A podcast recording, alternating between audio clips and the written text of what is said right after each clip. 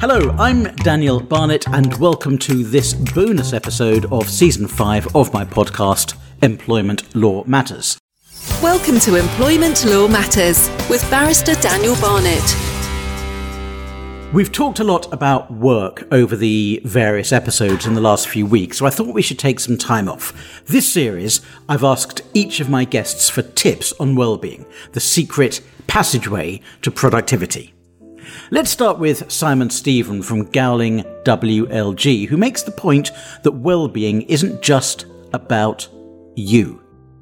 The main thing I think which can give an organization real success in having a good well-being program is actually having people lead by example. Everyone talks about well-being. Everyone says the right thing about not checking your emails on holiday, uh, about making sure you give yourself time to be kind to yourself. All these things people talk about this all the time, but unless you see that actually happening, um, then individuals won't do it. They won't believe it. They won't buy into it, and that in itself can contribute to a feeling that well-being maybe isn't as important as people say it is. Well-being should be treated as part of the all encompassing aspect of work life. It isn't just yoga and stuff for mental health awareness days, should be something that's part of the day to day operation uh, of an organization. So, what are the best ways to do what Simon Stevens says? To lead by example and take your organisation with you?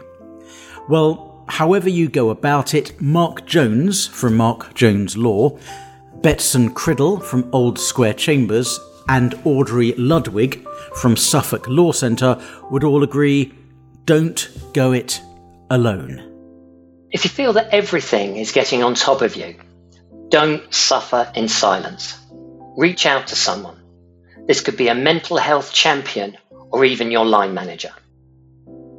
Over the COVID 19 pandemic, I think that we all understood the importance of connecting with other people as being integral to our well-being and as hopefully we're returning to something more approaching normality i think that making time to connect with our colleagues uh, is as important a well-being tip as any as i can think about sticking your head round somebody's door having a chat over a cup of tea and just having those interactions with other people, which are so important to making us all happy and well rounded individuals.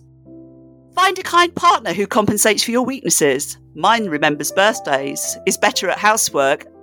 He understands tech and is very obliging. So, for some of you, Tinder it is then.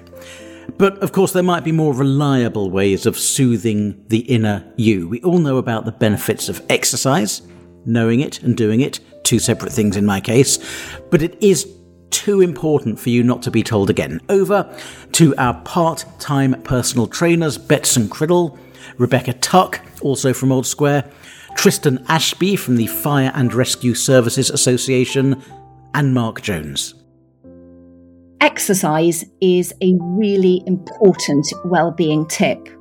There is a tendency, I think, amongst all professionals to get somewhat caught up in what we are doing.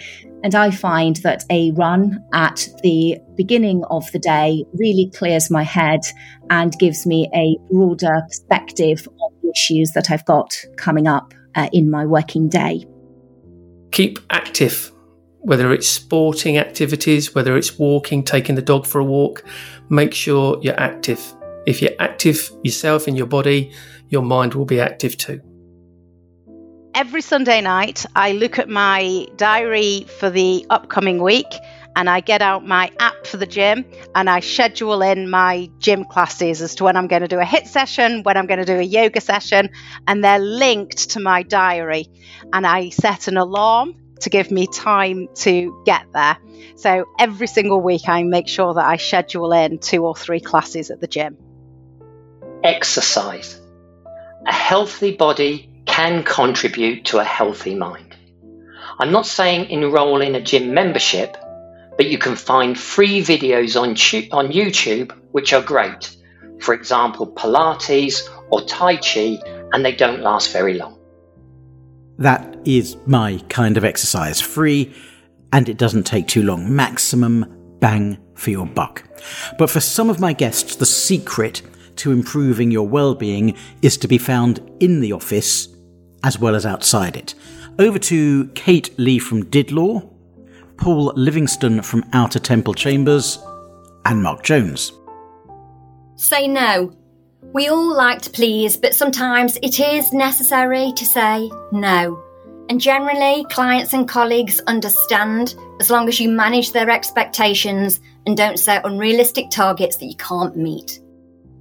Have set times when you work. So, for example, say that between 8am and 8pm are times when you'll work. You can extend those if you need to if you're particularly busy, but try not to allow 24 7 of your time to be potential work time, particularly for those people who are self-employed. It can be a real temptation. It allows you to squeeze in lots of things when you want. But if you do that, there's nothing to stop you just working all the time or thinking about work all the time. If you get into the habit of trying not to work evenings or weekends or whenever, it will allow you, or even mornings and you can work evenings, it will allow you to better separate um, work from not leisure time. Keep perspective. Litigation can be stressful. Worries and anxieties are inevitable, especially for those who take pride in their job.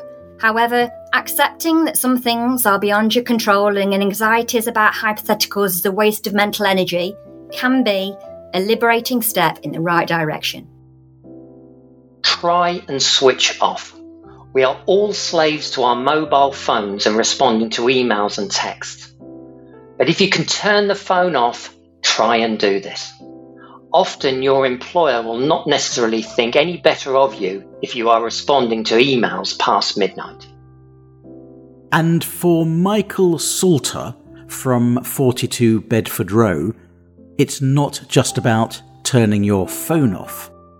Have a shutdown routine or a checklist. There was a, a study a long, long time ago now that said those people at work who just said, Right, I finished and shut their computer down or shut the books and walk out the door, um, their brains never really got to close down and finish work. And so their brains were just chewing over the points that they had for the next day and the things they had to address the next day whereas those who had a, built a habit of finishing did not. Now, I, I, know Daniel, you're thinking that what what is my um, shutdown routine, and it, it's not the Macarena, believe me, uh, or, all that jazz. It's a number of very very simple things. It takes about five minutes. I check my email. I check my uh, OmniFocus inbox to see if there's anything lined up in the next couple of days. Check my deadlines um, that uh, are looming I set my priorities for the next day. I schedule my next day depending on what I'm doing, uh, what chunks of time I allocate, and that's it. I, I, can I can walk out of chambers or walk downstairs from home and know what I've got lined up for the next day. Michael and the Macarena. That image is probably enough to shut me down. And once that's done, well, I'll let Paul Livingston and Rebecca Tuck take it from there take time off. It seems really obvious, but trying to make sure that you have weekends and holidays away from work is the most important thing for well-being that I could possibly imagine. During the pandemic and working from home, I allowed the deadlines to encroach and I ended up going for about 15 months without having a proper holiday and realized the importance of ensuring that you have time away where you turn off Twitter, turn off, put you out of office on the email, just step away from the work and think about something completely different. So make sure you've booked out holidays in advance and then try to actually take those holidays and try not to work during those holidays. We're now dangling our feet in the pool, I promise. But before we dive in, let's just hear Rebecca Tuck's very pithy summary of the way to well being.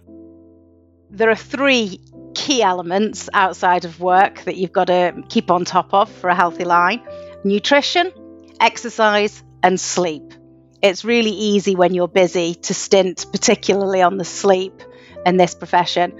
But I heard Alastair Campbell talking about it on his podcast with Rory Stewart, and I absolutely agree. All three have to be kept in balance. Thank you, Rebecca Tuck. Other podcasts are, of course, available, including mine.